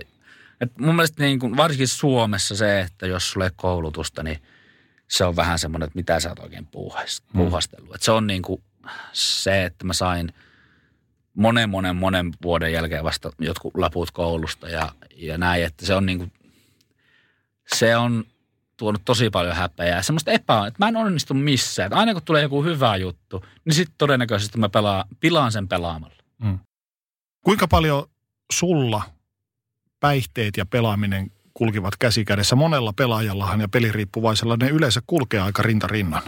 Joo, ja tosi monella on myös sille, että ketkä ei välttämättä ole niin peliriippuvaisia, mutta sitten kun ottaa hä- häppää, niin, niin saattaakin hävitä mm. tosi paljon, ja sitten niin kuin selvinpäin ei mitään. Mutta tota, mulla ei kyllä sillä tavalla vaikuttanut se, koska mulla ei ollut koskaan rahaa. Sitten jos mä olin tuolla karstalla pyörimässä, niin sitten kaverit aika hyvin, niin kuin mä olin niiden juomilla tai niiden rahoilla. Mä onnistuin kyllä häviämään ihan selvinpäin kaikki. Sitten mennään siihen kohtaan, kun sinä kosketat niin sanottua kivipohjaa. Missä kohtaa koit, että nyt ollaan maalattu itsemme nurkkaan?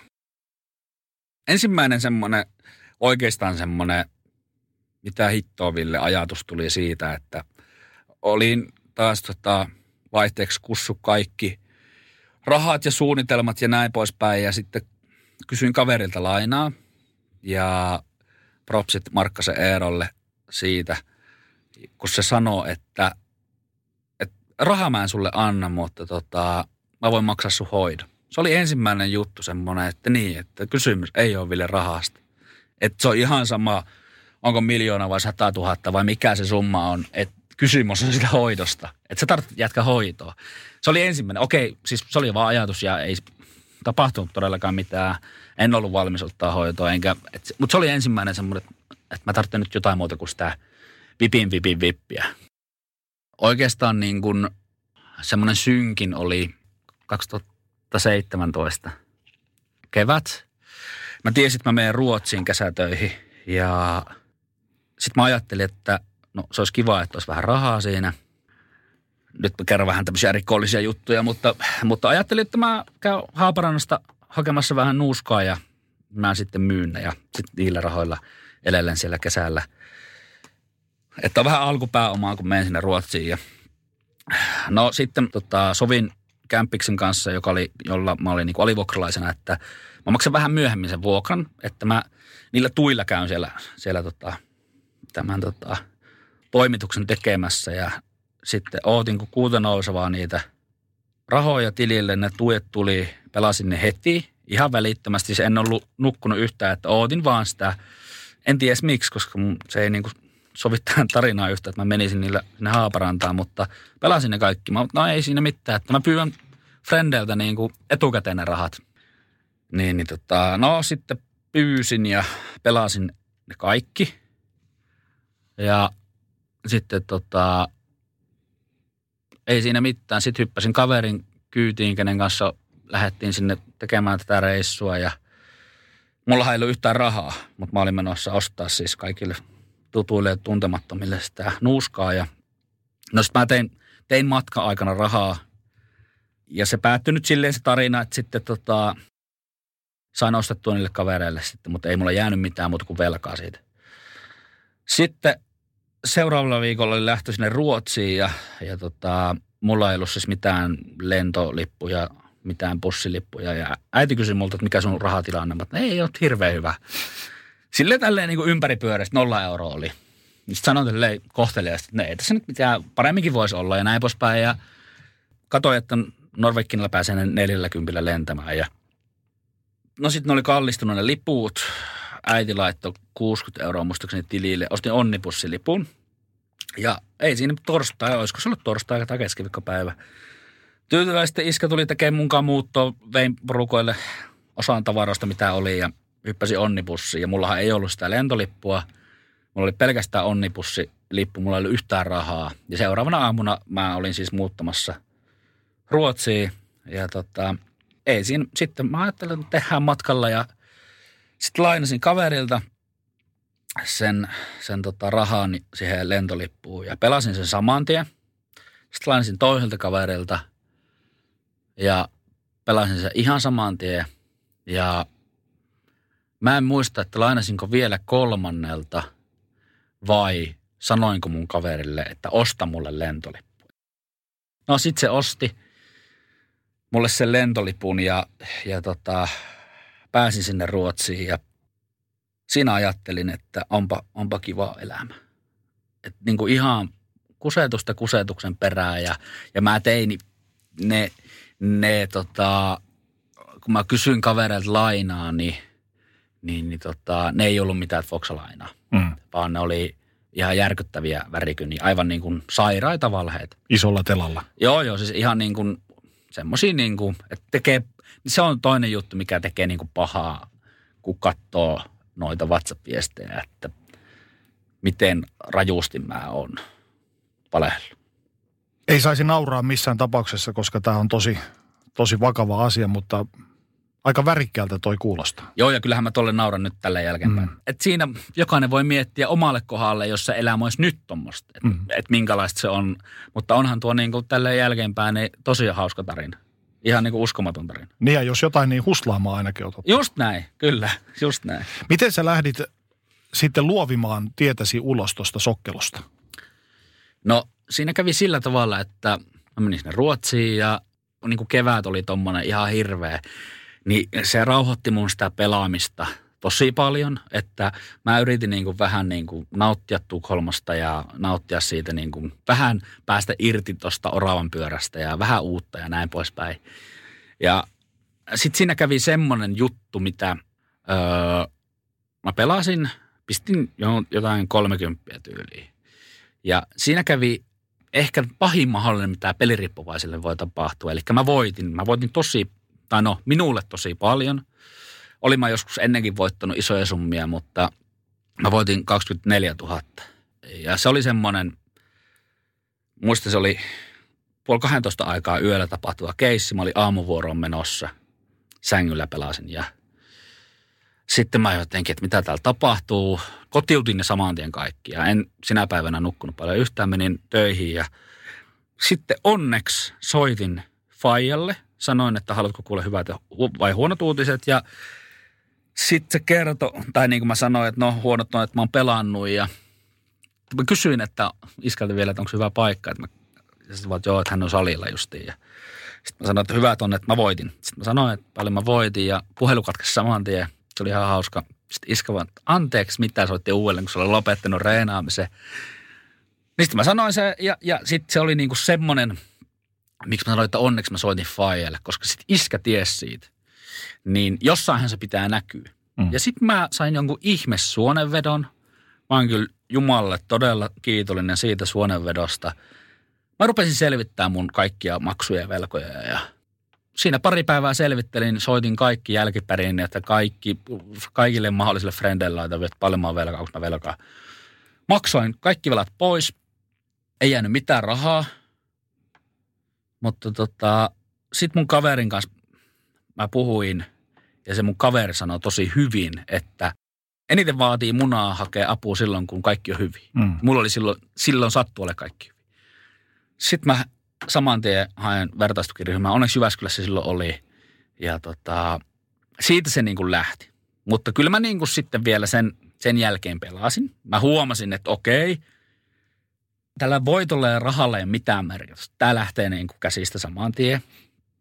Mä pelasin vielä, en tehnyt enää lisää velkaa enkä näin poispäin, että en niin paljon vielä kerennyt pelaamaan. Sitten mä menin sinne vertaistukiryhmään ja siitä lähti se mun.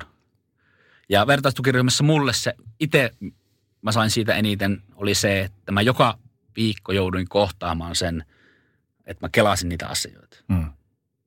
Se oli niin kuin se mulle, mulle tosi tärkeä. Minkälainen prosessi toi hoitoon hakeutuminen oli sulle? No mä oon vähän semmoinen tyyppi just, että kun toinen sanoo, että älä tee, niin teen. Mm. Ja se oli just se, että kun se mun kaveri sanoi sille, että hei, että nyt tota, jos sulla on bolsseja, niin sä haet apua.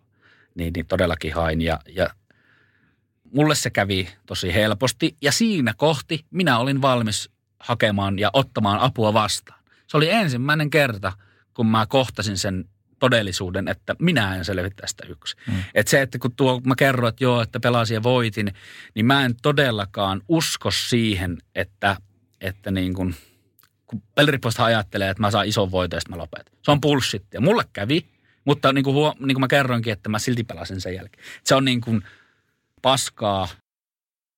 Mä sanoisin näin, että, että mulla oli niin kuin ajoitus ja kaikki oli kohdallaan siinä.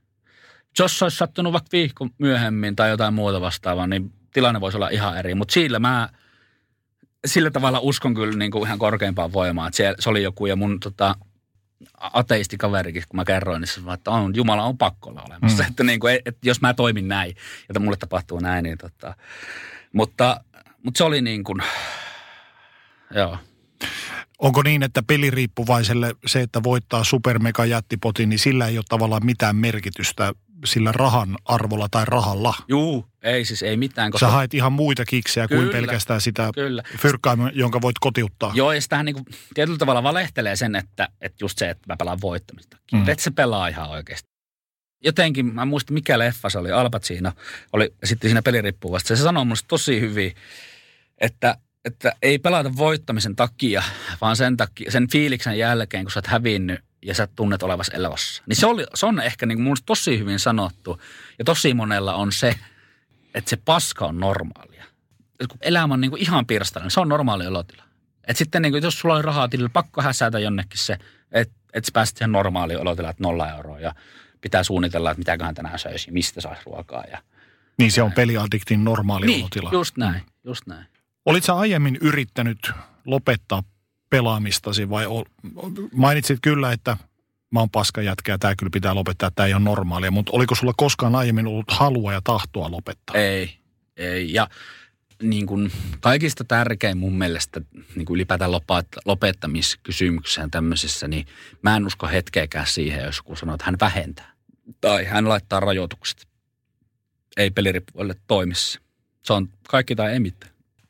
Mutta mä en ollut, tota, en ollut missään vaiheessa valmis.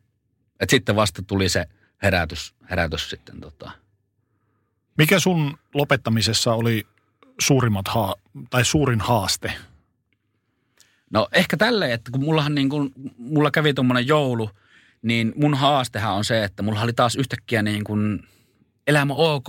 Että mm. sitä kulissia olisi voinut jatkaa vielä. Niin kuin kaikki on yhtäkkiä niin kuin vähän niin kuin tasoitettu – ja nyt voi vaan niin kuin jatkaa, että valita vähän niin kuin tie, mihin suuntaan lähtee. Mä valitsin onneksen oikein tien.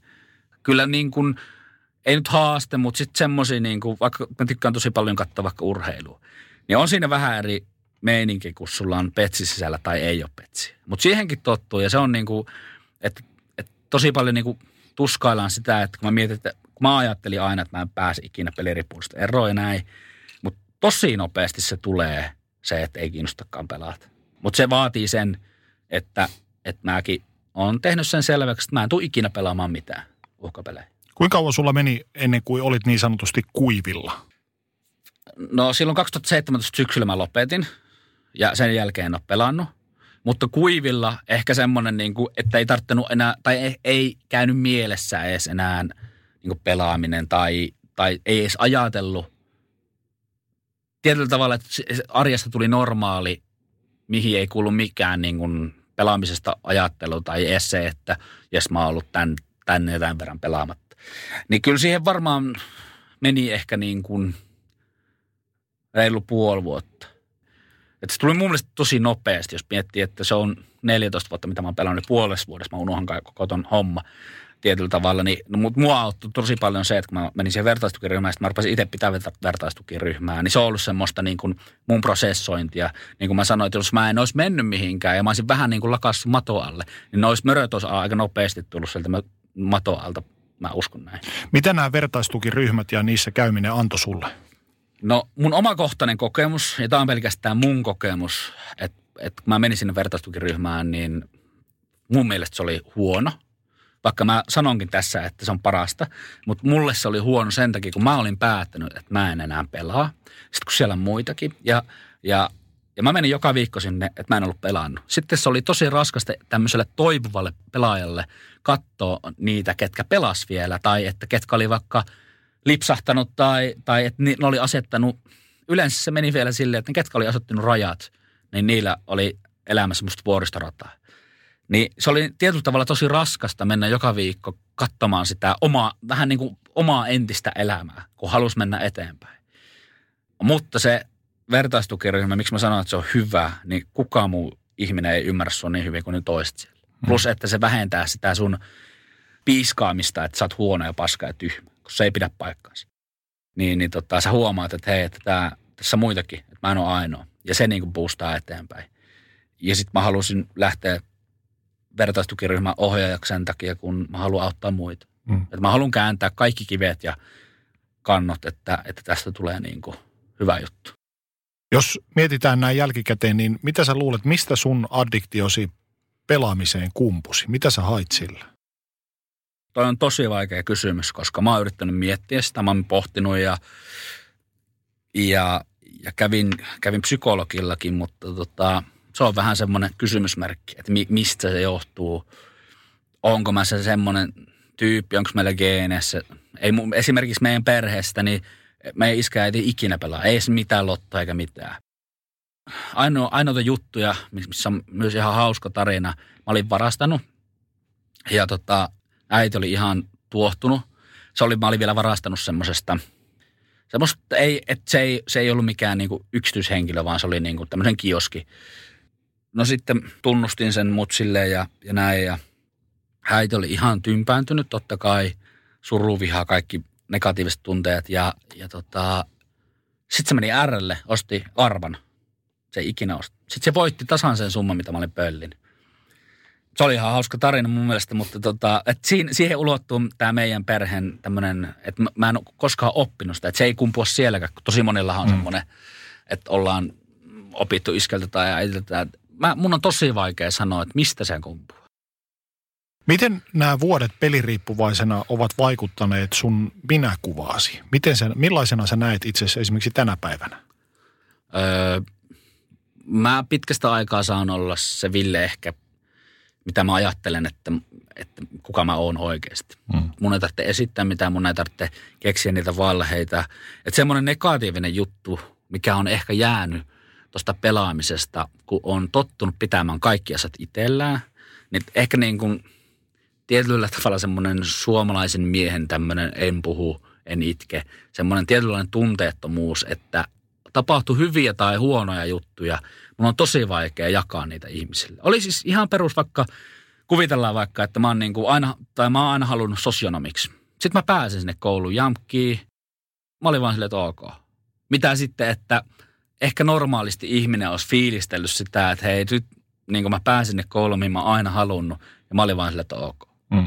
Että mä en anna tietyllä tavalla lupaa itselleni. Mä tiedä, mistä, mä uskon jotenkin, että se pelaaminen vaikuttaa. Ja se, kun sä oot 14 vuotta – tota, pitänyt asioita itselleen, niin ehkä se on semmoinen niin kuin opittu tapa, mistä mä nyt harjoittelen sitä, että mä voin kertoa niin, kuin niin hyviä ja huonoja juttuja eteenpäin. Me ollaan tässä haastatteluaikana, tai sä oot kertonut siitä, että olet asunut asunnossa, josta on ollut sähköt poikki ja oot imeskellyt jääpaloja ja ei ole ruokaa kaapissa ja kämppä näyttää niin kuin narkkariluolalta. Nyt sä et enää pelaa. Mitä se on tehnyt sun rahatilanteellesi? No se on tehnyt semmoista, että musta on tullut ammattisijoittaja, no ei ole oikeasti, mutta siis on ruvennut sijoittaa. Siis en ymmärrä niistä hölkäsen peläystäkään, mutta sen verran ymmärrän, että, että joka kuukausi mulla lähtee aina X määrä palkasta sijoitushommiin ja ehkä mikään, en tiedä onko hyvä vai huono, mutta mä en hirveästi seuraa tiliä, mm. että mä ostan mitä mä haluan. No justiin vaihan kämppää nyt ja, ja silläkin silmällä, että, että meillä on semmoinen soppari, että jos mä tykkään siitä, mä voin ostaa sen. Ja, ja se on niin kuin ihan utopistista mulle, että mä voin edes puhua siitä, että mä voisin ostaa jonkun asunnon. Että se on niin kuin kääntynyt muutamassa vuodessa aivan ympäri kaikki niin kuin nuo. Mulla on oma auto ja... Varmaan aika vapauttava. Aivan siis, vaikka niin kuin, vaikka se raha ei ole se juttu, mutta mut totta kai raha mahdollistaa asioita, mutta semmoinen niin kuin normaali arki ja semmoinen niin kuin tulee joku lasku, niin mun ei tarvitse niin kuin repiä persettä, että mitä mä tällä teen, vaan mä maksan sen. Se on vaikea, vaikea ehkä selittää, kuinka vapauttavaa se fiilis on, kun sä pystyt elämään arkea. Varsinkin silloin, kun lopetti, niin mä maksoin ihan liekeissä laskuja. Mä olin niin kuin, tuulettelin kun viisi päivää aikaisemmin, mitä oli eräpäivä, niin maksoin jonkun laskun. Ja, ja, ja no totta kai siihenkin on tullut arkea, ei se enää niin nättiä ole, mutta tota, semmoinen. Ja, ja mä uskon myös, että musta on tullut tietyllä tavalla paljon fiksumpi ton – ton rahan käytön kanssa, vaikka mä sanoinkin, että mä voin nyt ostaa, mutta, mutta mun ei tarvitse ostaa, niin, niin et en tiedä, että jos ei olisi ollut peliriippuvatta, niin kuin mä sanoin, että, että varmaan olisi nuo osamaksuhommat ollut, ollut semmoinen tietyllä tavalla niin kuin Akileen kantapää mulle. Mutta tota, kyllä mä uskaltaisin väittää, että on niin kuin paljon fiksumpi rahan kanssa. Ja mä tiedän myös, että ilman rahaa on elämää myös. Että mä tiedän minkälaista, kun jos se ei ole maailmanloppu. Niin just näin, että jos tulee semmoinen ti- tilanne, ja varmasti tuleekin jossain vaiheessa, että niin kuin pitää oikeasti paljon enemmän laskea noita rahajuttuja, mutta kun mä oon elänyt tosi niin kuin mä tiedän mitä se tarkoittaa, kun ei ole rahaa. Niin se on tarkoittaa sitä, että on nolla euroa. Mm. Että nyt kun sanotaan, että ei ole rahaa ja, ja näin poispäin, niin mutta se tarkoittaa oikeasti, että sulla on jää, sä syöt jääpaloja ja näin poispäin, niin on vähän semmoista perspektiiviä, että mitäs mun elämässä nyt meneekin. Me puhuttiin alussa siitä, tai puhuttiin alussa tuosta veikkauksen monopoliasemasta ja sen pitämisen perustelusta sillä, että perimmäinen tarkoitus olisi estää peliongelmasten syntyä. Miten se koet, onko veikkaus onnistunut tässä tehtävässä? No ei ole, ei millään niin kuin. Ja tuo mun mielestä niin kuin, tuo on niin kuin lähintä sydäntä itselläni tuo ennaltaehkäisevä homma. Ja, ja tietyllä tavalla, niin kuin jos on peliriippuvainen – niin sit se on vaan vähän niin kuin sitä peliriippuvaista kiinni, että milloin sä oot valmis hakemaan sitä apua ja näin poispäin. Mutta tuo ennaltaehkäisy, nimenomaan kun ne tyypit, kellä ei vielä sitä ongelmaa ole, niin kyllä veikkauksella on aika sairaasti tekemistä sen kanssa, että, että tota, homma jollain tavalla olisi normaali. Tarvitaanko me Suomessa pelimonopolia? Mun on vaikea sanoa, koska tuo ehkä enemmän semmoinen – tutkitaan. Mutta, mutta sitten joten, no ehkä mä käännyn siihen, että ei sen takia, koska missään muuallakaan EU-maassa ei ole monopolia. Ja silti siellä on kulttuuri, silti siellä on urheilua, silti siellä on taidetta. Niin, niin tota, en mä näe syytä, että miksi meillä pitäisi olla uhkapeli monopoli. Entisenä peliriippuvaisena, mihin suuntaan uskot suomalaisen pelaamisen kehittyvän? Mä, mä en usko, että tuo, tämä ehkä luotan siihen, että sitten kun mun toivottavasti tulevat lapset, jos saa niitä, niin, niin, niin tota, ei tule näkee monopolia.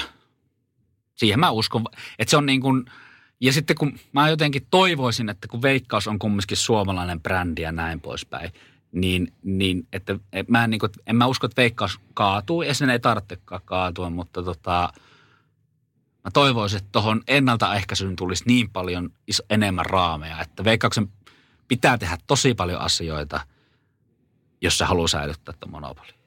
Minkälaisena sä Ville näet oman tulevaisuutesi tällä hetkellä? Tosi valoisena, valoisena. Mä oon nyt koulussa ja mä oon vakituissa työsuhteessa ja tietyllä tavalla kokemusasiantuntijuus tässä pelihommassa, niin mä uskon myös siihen, että tämä on ollut tosi iso osa mun elämää, mutta, mutta mä en itse esimerkiksi jaksaisi tai voisi kuvitella, että mä niin tekisin töitä tämän asian parissa, että tietyllä tavalla aika se kutakin, että jossain vaiheessa niin kuin vähenee ja sitten niin kuin kiva, että pystyy hyödyntämään tämmöistä kokemu- kokemusta, mutta sitten niin kuin, tämä on ehkä semmoinen niin kuin luku mun elämässä ja käännetään sivua ja, ja mennään eteenpäin ja näin poispäin. Kiitos Ville, kaikkea hyvää. Kiitos. Ja nyt on tullut aika päivän huonolle neuvolle. Kysy tarotkorteilta, mikä korko sinun kannattaisi valita. Oi, kappas, aurinkokortti. Voit unohtaa kaikki korot. Keskity vain sisäiseen matkaasi. Huonojen neuvojen maailmassa Smarta on puolellasi. Vertaa ja löydä paras korko itsellesi osoitteessa smarta.fi. Peten koiratarvike. Nopea, luotettava ja kotimainen lemmikkitarvikekauppa. Tule suurmyymälöihimme tai tilaa näppärästi netistä. petenkoiratarvike.com